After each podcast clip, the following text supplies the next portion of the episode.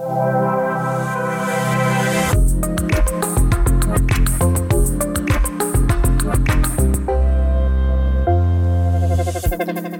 velkommen til dagens nyhederprogram, hvor vi tager dig med gennem nogle af dagens vigtigste historier, så du er lidt bedre klædt på til, dit, til i dag. Din vært på denne meget dejlige søndag at den 24. september er mig, Kasper Markvartsen, og jeg har taget to gode historier med i dag. I dag skal tyskerne til valg, det første i 16 år, hvor Angela Merkel ikke er en mulighed som kansler. Og det er ikke engang det vildeste ved det valg. Efter valg skal vi til Lyon, for der er et dansk hold i ilden mod de bedste kokke til Bocuse d'Or. Og til sidst runder vi også dagens forsider. Velkommen til.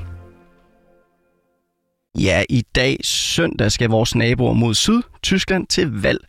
Valgstederne åbner kl. 8, og det er et valg, hvor landets sikre skanse Bundesmutti Angela Merkel ikke er en mulighed som kansler efter valget. Og det er første gang i 16 år, tyskerne skal prøve det. Men ifølge Thomas Weiner Fris, der underviser i tysk historie og samfundsforhold på Syddansk Universitet, og som også er gæsteprofessor på Europa Universitetet i Flensborg, så er det ikke det, der er det vildeste ved valget. I virkeligheden er det jo blevet noget helt andet, der, der, der er det, der sker på valggyseren. Øh, og det er, at, øh, at vi jo har seks partier, næsten alle de partier, der, der er i den nuværende forbundsstat, de kan faktisk, øh, øh, de har en, en, en reel chance for at komme i regering. Det er vist mange, mange år siden, at det har gjort sig gældende. Det er et spændende, det er et spændende valg. Det er en valggyser med, med B-skuespillere, har jeg sagt til mine studerende. Øhm, fordi det, fordi at, at hovedpersonerne i valget er måske slet ikke så interessante. Men, men indholdet, det er spændende. Ja, lad os da lægge ud med at præsentere skuespillerne i den her gyser, nemlig de tre spidskandidater, der kan ende med at være kansler, når flertallet skal dannes. For de grønne stiller med Annalena Bierbock, Socialdemokraterne SPD stiller med Olaf Scholz, mens Merkels konservative parti CDU-SCU stiller med Armin Laschet, og de er altså ifølge Thomas Weiner Fris B-skuespiller i valggyseren de tre kanslerkandidater, de har jo været kendetegnet ved at ikke at være så imponerende. Man kan sige, at de grønne, de vinder Fairplay-prisen for en, for en valgkamp, hvor de virkelig har gjort plads til de andre, men det er nu ikke den måde, man klarer sig godt i politik. Socialdemokraterne har stillet op med en, en kansler, øh, kanslerkandidat, som ikke engang kunne vinde formandskabet i sit eget parti. Hvis man havde spurgt mig for ganske få måneder siden, så sagde jeg, at han, han har ikke en chance. Men, men det er faktisk lykkedes ham at komme ind i kampen, vel nærmest ved at undgå at sige noget eller tale så uden, der ingen har kunnet forstå ham. Altså han har været, han har været midtens mand. Altså dem, der tænker, ham der, han, han siger så lidt, så han, han må stå for, for, øh, for stabilitet. Så har øh, de konservatives Armin Laschet, at han stod og grinede under oversvømmelseskatastrofen, det er ikke blevet glemt. Og for at føre mere til historien, så har de konservative haft store interne uenigheder op til valget af Armin Laschet, og efterfølgende er der stadig splittelse internt i partiet. Og så var Angela Merkel også længe om at udtale sin støtte til Armin Laschet. Ja, det var kastet til Valky, som vi kom igennem der, og så har det jo her oplagt, at vi så også gennemgår plottet på gyseren. For hidtil, der har det været sådan, at de konservative partier, CDU, SU, de har raget 30% af stemmerne til sig, og så har de kunne vælge, hvem der skulle lægge de sidste mandater til en regering, men ikke mere. I virkeligheden er vi sådan på, på toppen af sådan en lang, lang udvikling, som, som Tyskland har været inde i, i, altså i mange år efterhånden, hvor, hvor de store partier, de to store folkepartier, som de kalder sig, Socialdemokratiet og de konservative, at de er under pres. Altså deres kernevælgere er blevet mere illoyale, og de kan ikke bare regne med at, at, at få et sted mellem, mellem 30 og 40 procent af stemmerne. Så de skal hen og skabe nye, øh, skabe hen og skabe nye alliancer, og, øhm, og her til valget, så er øh, en af jokerne, der ligesom er dukket op, det er, at for første gang nogensinde, så har Socialdemokratiet, de har ikke afvist at, øh, at, at danne, øh, danne regeringen med det, altså, skulle sige, det østtyske venstreparti, det er det jo ikke det tyske venstreparti, men de er aftager efter det gamle kommunistiske parti, som kørte DDR i sænk i 1989. Og indtil, altså indtil nu, altså i en hel generation, der har man afvist, at de, kunne ikke, de er ikke modne nok, de var ikke pæne nok. Ja, med Venstrepartiet på den måde lukket ind i varmen, så er alle partier på nær et enkelt nu i spil til at være en del af en tysk regering. Det er kun det højre populistiske Alternativ für Deutschland, der ikke er blevet lukket ind i varmen af andre partier. Og det betyder, at valget kan få et hav af resultater.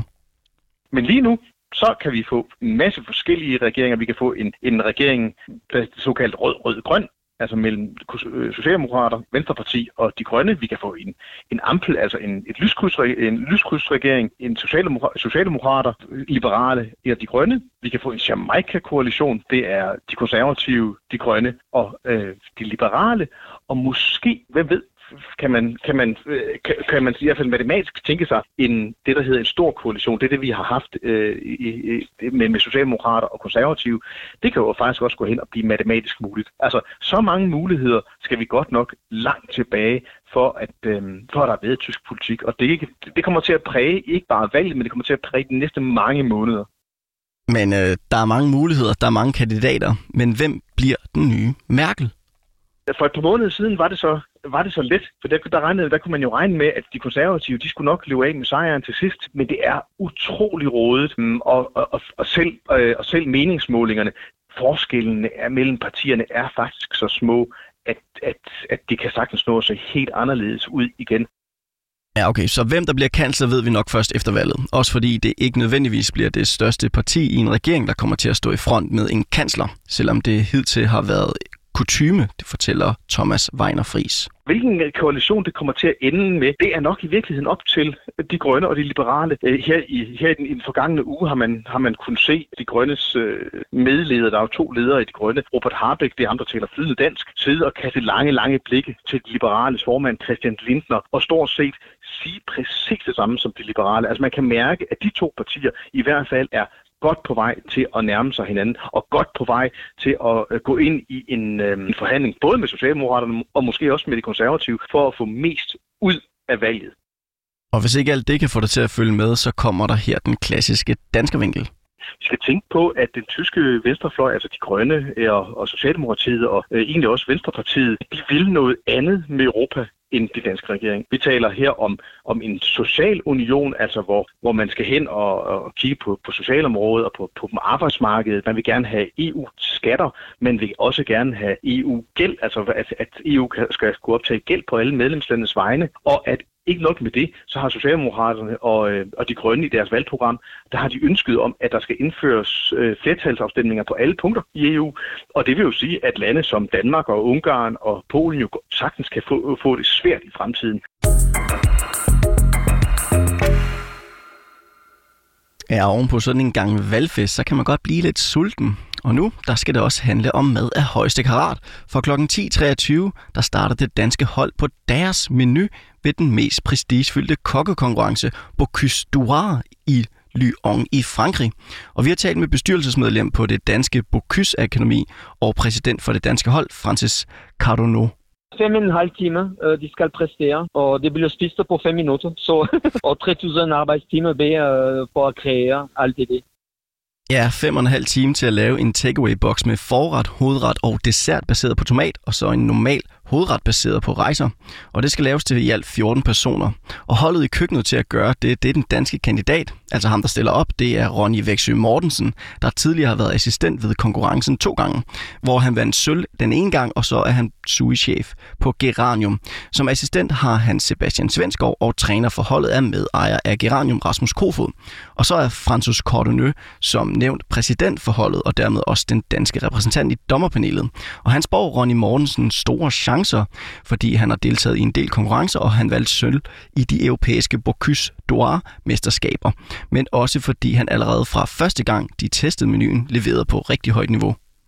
Første mening var simpelthen at gjort det så højt et niveau, at jeg tænker på, det, det, det, det kan være kun bedre, fordi den første mening er altid den første skud, og man bliver bedre selvfølgelig øh, flere gange man skyder. Jeg var imponeret allerede fra første gang, og det bliver kun bedre og bedre. Så derfor jeg kan vurdere, der er måske tre-fire kandidater, der er lidt farligt, ligesom øh, var det Norge, øh, Sverige og Island måske, og, øh, og Fransmand. Men jeg tror rigtig, rigtig dybt i mit hjerte, at Danmark er de bedste chancer. Og Bocuse d'Or betyder ikke bare meget for deltagerne, det betyder også meget for Danmark.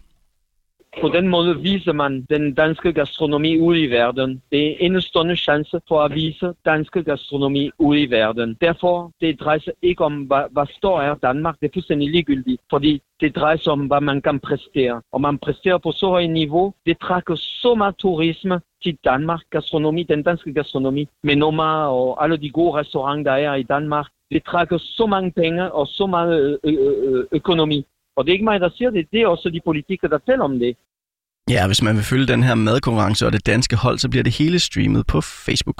Så I kan bare følge med de næste to døgn. Det er ligesom at følge VM i fodbold. Det er sjovt, og man skal have lidt god mad og få at kigge på det. Og så det kommer til at gå godt. Ja, tradition tro, så er det blevet tid til nogle forsider. Hvis vi starter hos Jyllandsposten, så har de selvfølgelig også en omtale af søndagens valg i Tyskland. Under en illustration af en Angela Merkels karakteristiske jakker har de overskriften, nu skal Tyskland klare sig selv, for de skriver, at det bliver måske det tætteste valg siden 2. verdenskrig, og så stiller de spørgsmålet, om en ny generation kan fylde Angela Merkels jakke ud. Hos politikken er forsiden også præget af det tyske valg, og de peger på, at tyskerne også vælger vejen for fremtidens Europa. Noget vi også var inde på kort tidligere i dagens nyheder. Jeg har i anledning af søndagen også læst Berlinskes forside, og de skriver, at de stort anlagte supersygehuse i hovedstaden er ramt af nye sparekrav og forsinkelser. Det er det kommende supersygehus i Hillerød, der kan se frem til nye sparekrav. Det skriver Berlinske på baggrund af en orientering, der er sendt til politikerne i Region Hovedstaden. Her fremgår det ifølge avisen, at der vil blive fremlagt et besparelseskatalog, som det hedder, der skal sikre, at byggeriet kan gennemføres. De nye supersygehus blev politisk besluttet i 2011. 16 af slagsen er ved at blive opført eller er taget i brug. Og så drejer det sig også om et nyt projekt ved Hvidovre Hospital, som på grund af uenigheder mellem regionerne og rådgiverne bliver forsinket, og politikerne såvel som patienter frygter, at det kan føre til manglende pladser til de syge. Ja, og det var alt for dagens nyheder denne gang. Udsendelsen var tilrettelagt af Tejs Eriksen. Jeg er Kasper Magvartsen, og jeg har været din vært. Tusind tak, fordi du gad at lytte med.